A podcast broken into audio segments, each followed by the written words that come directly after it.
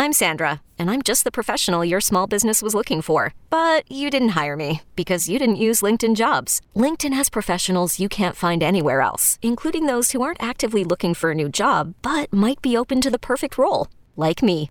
In a given month, over 70% of LinkedIn users don't visit other leading job sites. So if you're not looking on LinkedIn, you'll miss out on great candidates like Sandra. Start hiring professionals like a professional. Post your free job on LinkedIn.com slash recommend today.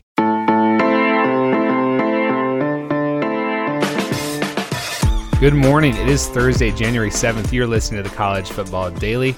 My name is Trey Scott. I'm excited about today's episode. It's an exit interview of sorts with the two ousted playoff semifinal losers, Clemson and Notre Dame, being represented here by Anna Hickey of Clemson 24 7 and Tim O'Malley of Irish Illustrated, both part of the 24 7 Sports Network. I, I, spoke to both separately on, on different days on the heels of, of big quarterback news. Notre Dame uh, landed Jack Coan, the Wisconsin grad transfer, a few hours before Tim and I spoke. So we had the full picture there. And then right before Anna and I hopped on on Wednesday morning, star quarterback Trevor Lawrence officially announced his plans to enter the NFL draft. No surprise there, but really allows Clemson fans to turn the page at 2021 and, and see what DJ Uiagalelei has up his sleeve. So we're going to go right into my interview with Anna. It's about 11 minutes, 12 minutes or so.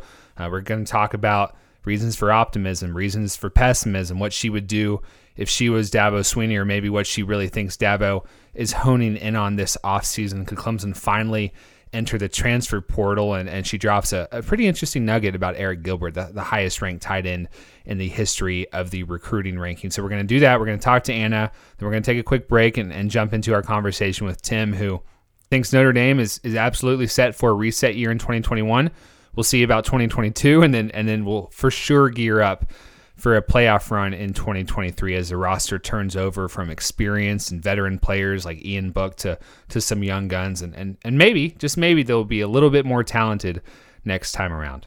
All right, bringing in Anna Hickey right now. Uh, finally, a few days off after.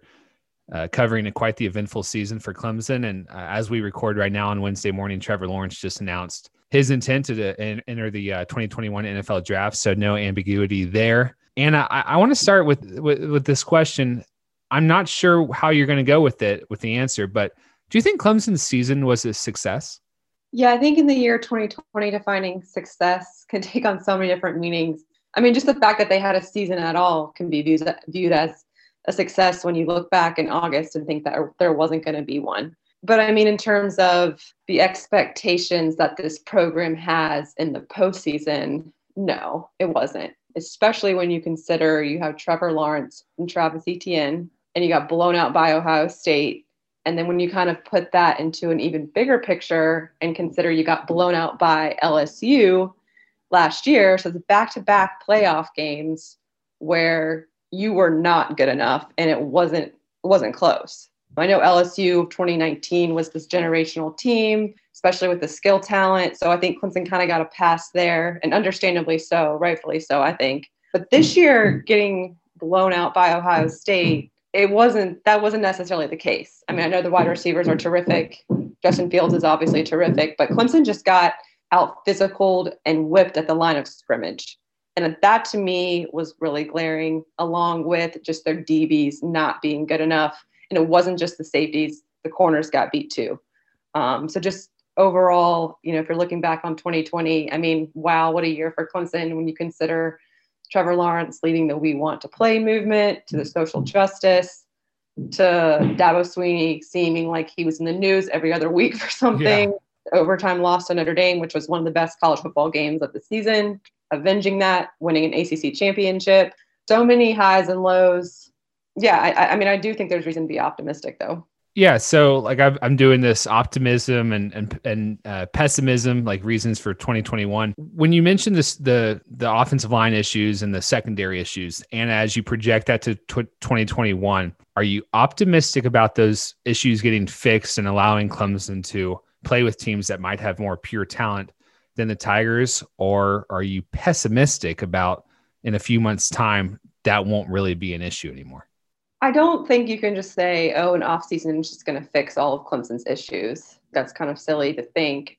I do think that the fact that you play you open the 2021 season against Georgia and Charlotte with DJ and JT Daniels returning. That right alone should, you know, kind of whet the appetites of Clemson fans in the offseason and give them something to look forward to. I mean, that's going to be a huge game to open this season.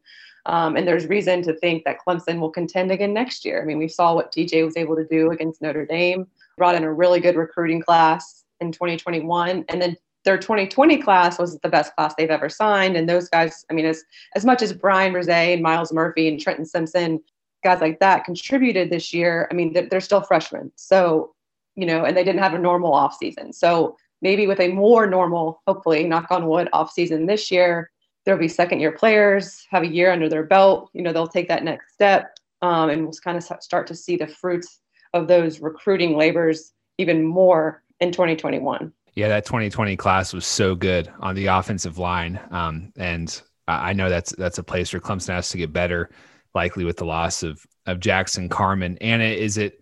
If I said, okay, I'm putting Clemson, and I'd like I did a piece on this this week, I don't think I would put Clemson one or two. But Anna, if I said, hey, I'm doing this, what would lend you to say, uh, not so fast?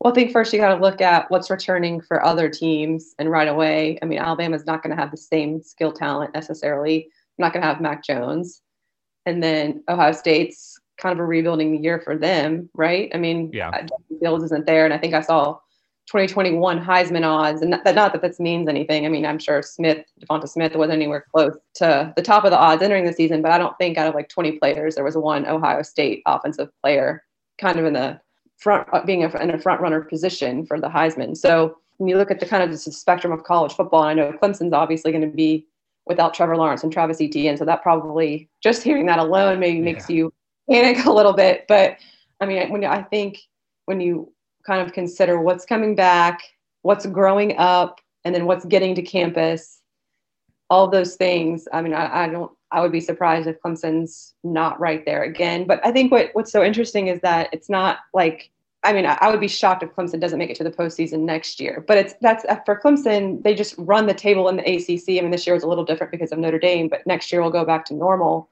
where you won't even have Notre Dame again.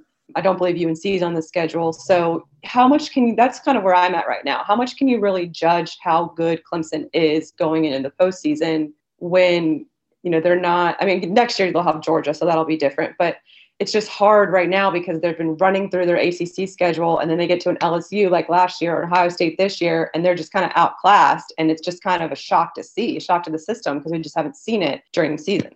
It's um maybe it's like the the aesthetics of the Superdome where it's like dark and you just like feels like Twilight Zoney, but like both of those both of those blowout playoff losses kind of felt like a uh, like a WTF element to it where it's like what like what is yeah. happening? Like did they did the game start and and like Clemson right. took that 7-0 lead and then it was 14-7 but like you almost felt like by the time the second quarter started like this thing's over and and you just yeah. it, even when Clemson was up on LSU it was just like a, you're just waiting for the damn right break but but you do sound you do sound relatively optimistic about about this upcoming season and I, I think you know re- recruiting does really matter and I remember last year when I asked you and I was doing a, a podcast with you and Shea Dixon previewing the LSU Clemson game and I I was kind of under the impression like Clemson's going to be better in 2020 than they were in 2019.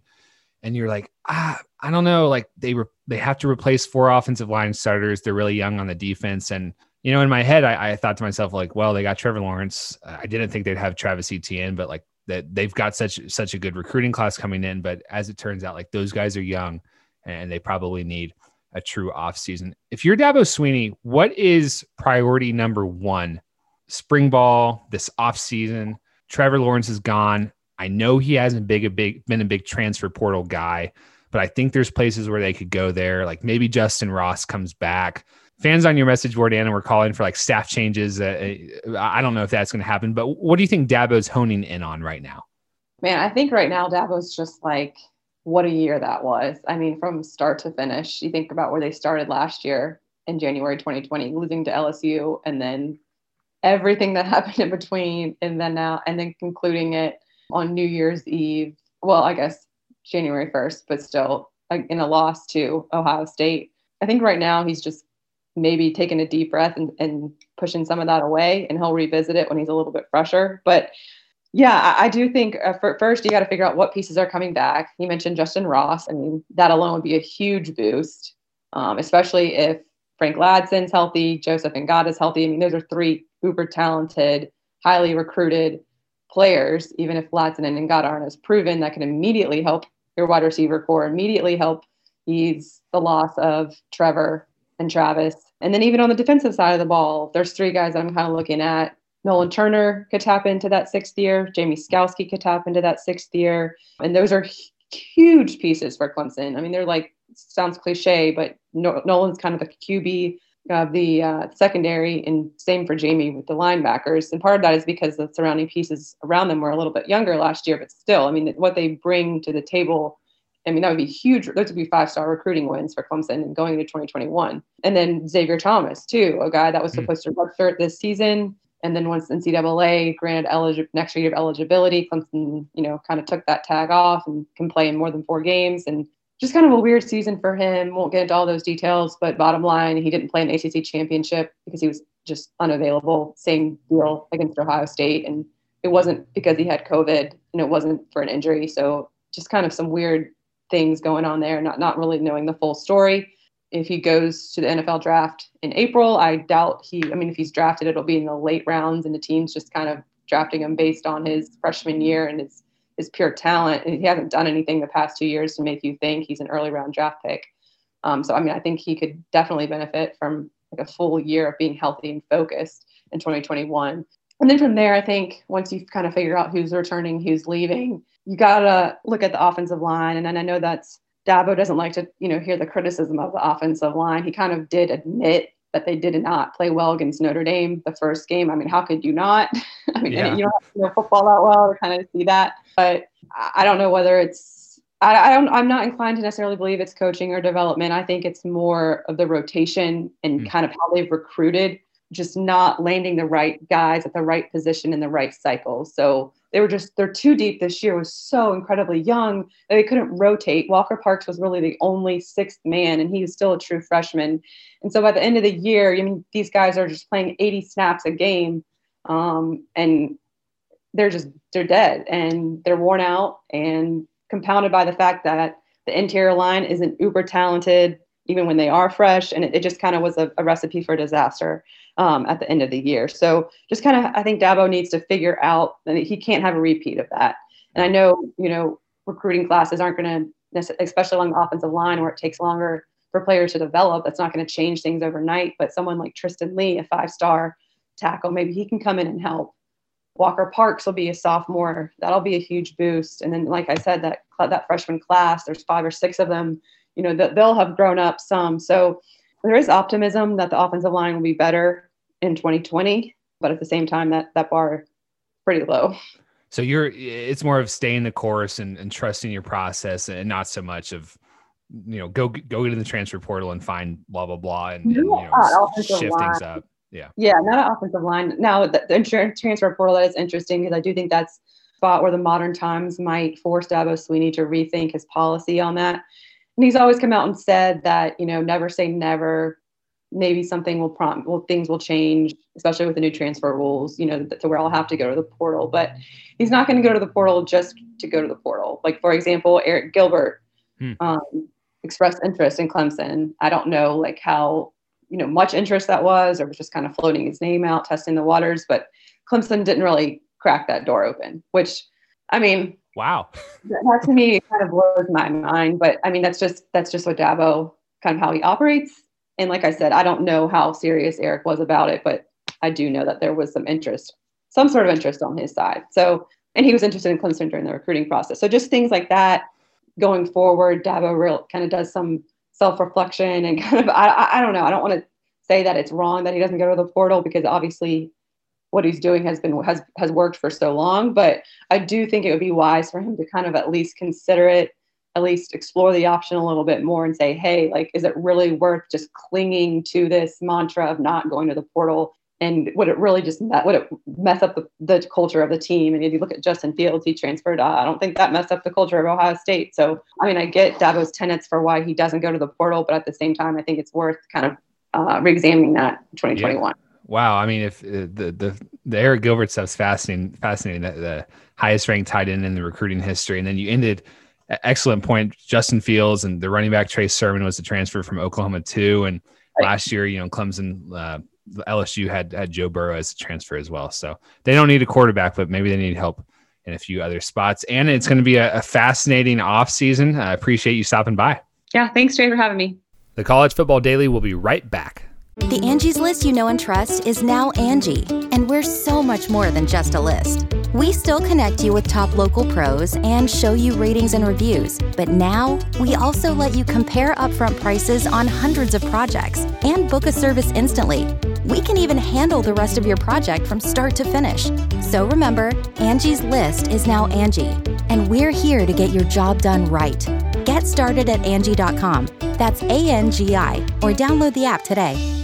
Thanks again to Anna for joining us. She does great work all by herself on the Clemson website. It is at Anna H247 to follow her on Twitter. Now we're going to jump in to Tim O'Malley. Uh, Tim is the Notre Dame reporter for Irish Illustrated. You could follow him on Twitter at Tim O'Malley. ND. Let's hear what he has to say. All right, we've got Tim O'Malley right now joining us. Tim, Notre Dame, last impression we have of them from this wild and weird season 31 to 14 loss to Alabama in the Rose Bowl. And it gives the Fighting Irish a, a 10 and 2 record.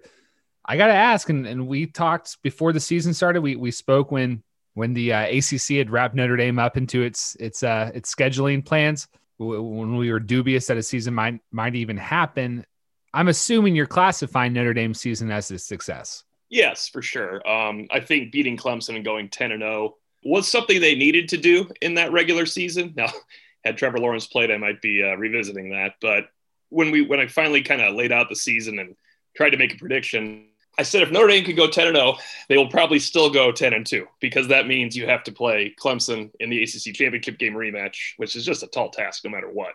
And a playoff game after a loss to Clemson, which means you're the fourth seed against someone like Alabama or Clemson, had Clemson been that good. So it's not that huge of surprise they lost their last two games. Look, Alabama, Clemson, and Ohio State are better than Notre Dame. You could argue anybody else, and a Notre Dame fan has an argument that Notre Dame is the fourth best team in the country. You know, Oklahoma looked good late; they didn't look good early. There's a reason you have to play a whole season in college football. Texas A&M was peaking late as well.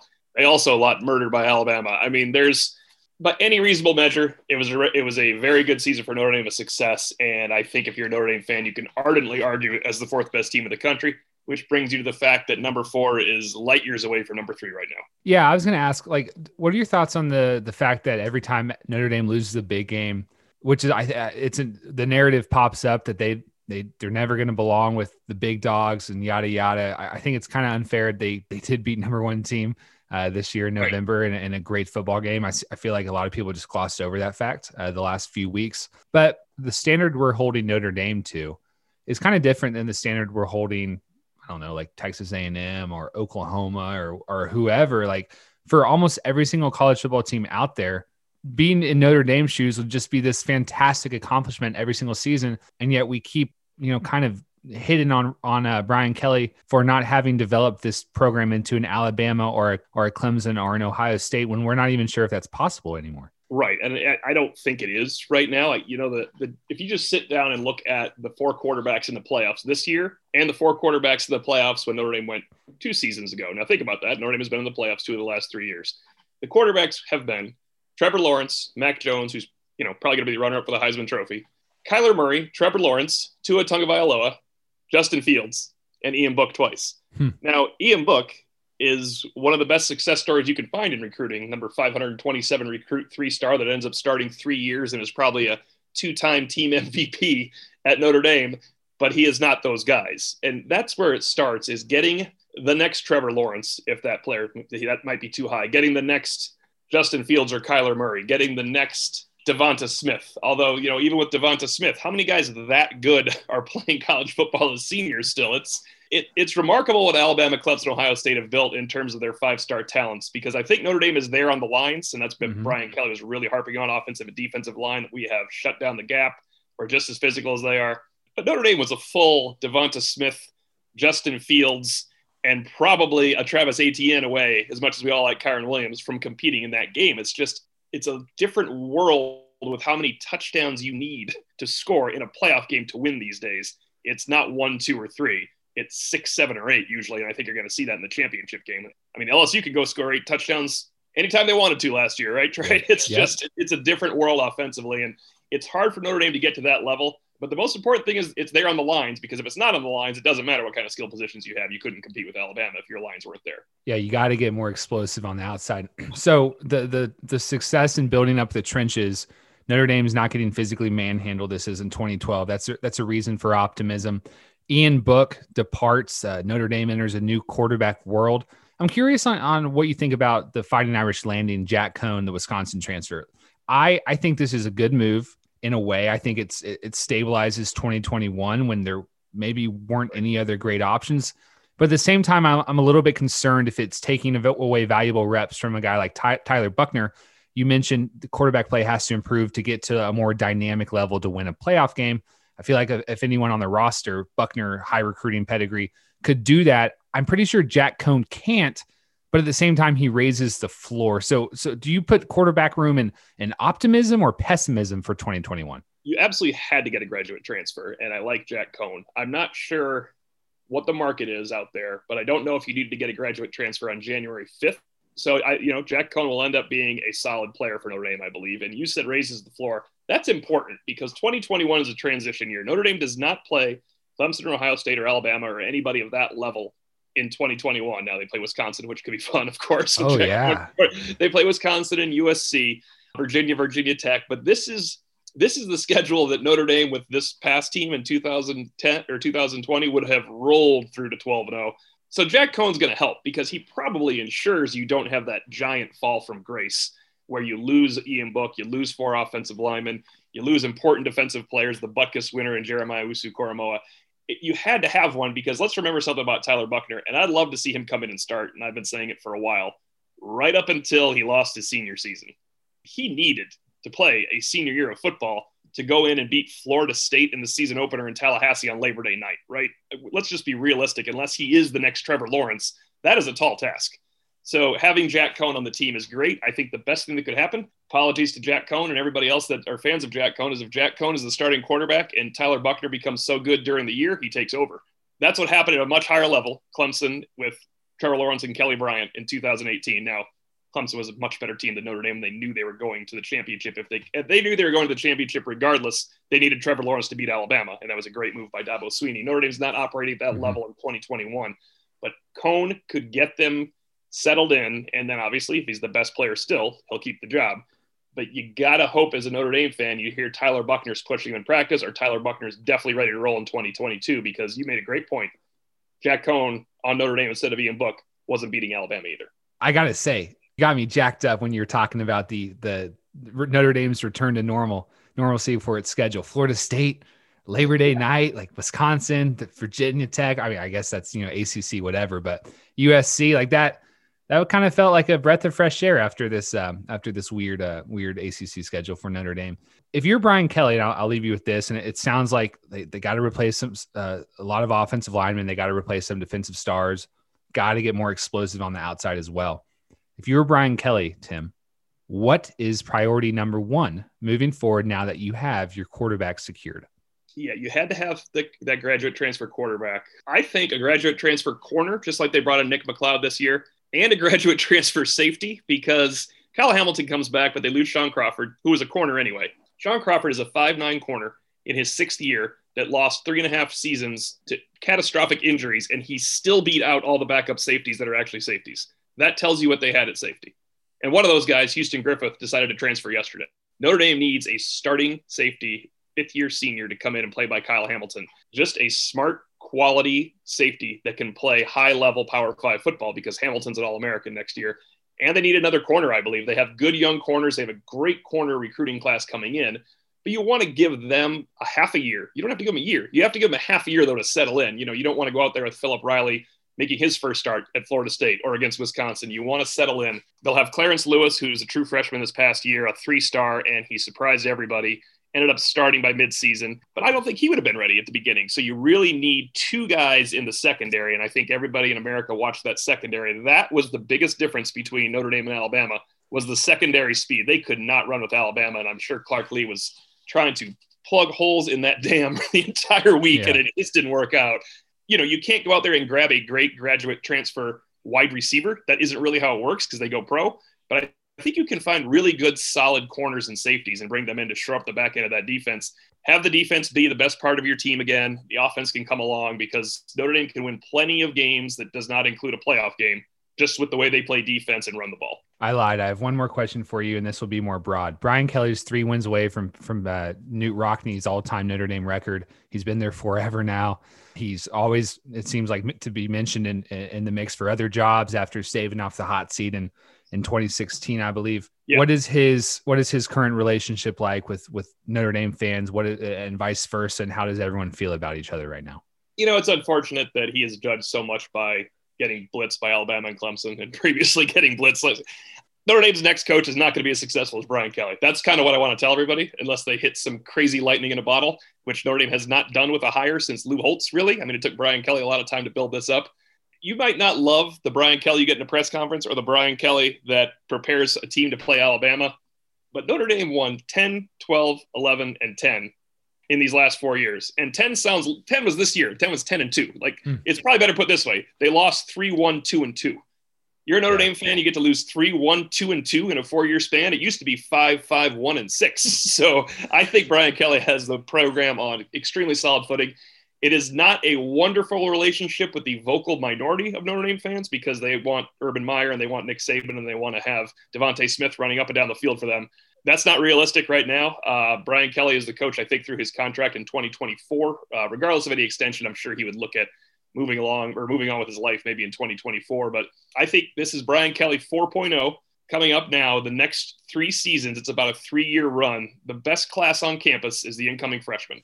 Look for Notre Dame to not be in the playoffs until 2023, but for this 2023 season, so the they will be juniors, a great offensive line, and some receivers, and Tyler Buchner that's the return season to the playoffs. You could say 2022 if you're optimistic, but you start the season at Ohio State and play Clemson. So if you pull that off, then Brian Kelly needs. Uh, then they got to consider statues if he's going through Ohio State and Clemson, getting uh, getting to the playoffs in 2022 with a sophomore laden team. A hundred percent. Well said. I, I love mapping out teams uh, and their title windows. Tim O'Malley, thanks for joining us. Hey, thanks a lot. Thanks again to Tim for joining us. Thanks again to Anna. Uh, my name is Trey Scott. Our producer is Lance Glenn. We'll get you out of here. We'll talk to you on Friday for the next edition of the College Football Daily.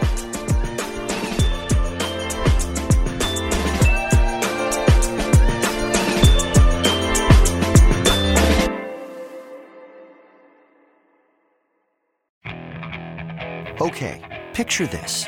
It's Friday afternoon when a thought hits you. I can waste another weekend doing the same old whatever, or I can conquer it. I can hop into my all new Hyundai Santa Fe and hit the road. Any road. The steeper, the better. Because my all new Santa Fe is available with HTRAC, all wheel drive, so I can hit the trail without a worry in the world. Heck, with three rows and best in class rear cargo space, I can pack the whole family in with all our gear. We've got available dual wireless charging for our phones, so we'll never lose touch with civilization, and we won't lose touch with the primordial power of Mother Earth. So, which is it? Waste the weekend or do something a little more epic? And conquer it in the all new Hyundai Santa Fe. Visit HyundaiUSA.com or call 562-314-4603 for more details. Hyundai, there's joy in every journey.